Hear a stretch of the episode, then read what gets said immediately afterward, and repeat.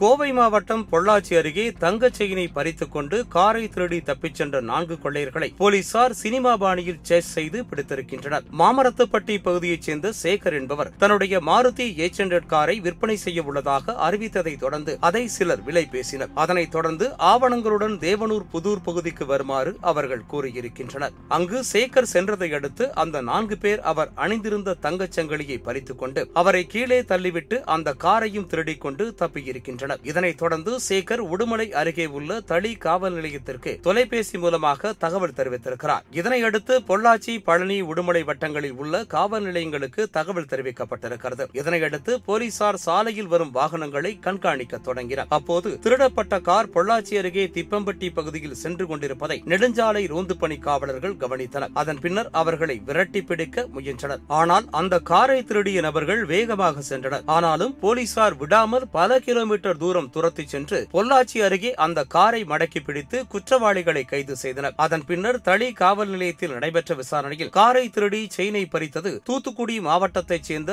ராபின்ராஜ் அருள்ராஜ் சேவாக் மற்றும் அபின் என்பது தெரிய வந்திருக்கிறது இதனையடுத்து குற்றவாளிகள் நான்கு பேரையும் கைது செய்து சிறையில் அடைத்தனர்